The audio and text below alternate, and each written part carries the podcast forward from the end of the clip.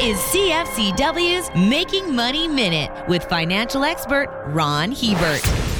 Recently, police in Finland pulled over a 76 year old businessman for doing 82 kilometers per hour in a 50 kilometer per hour zone. The speeding ticket cost him the Canadian equivalent of $172,467 and a 10 day license suspension. The reason the penalty was so great was that this country makes its fines proportionate to an individual's income. The more you make, the more you pay. Finland was the first country to introduce this system way back back in 1921. Other European countries like Denmark, Estonia, France, Germany, Sweden, and Switzerland have adopted a similar methodology, and I thought our tickets were expensive. For more information, listen to our Making Money show hosted by Ron Hebert and Gord Whitehead at letsmakemoney.ca or cfcw.com.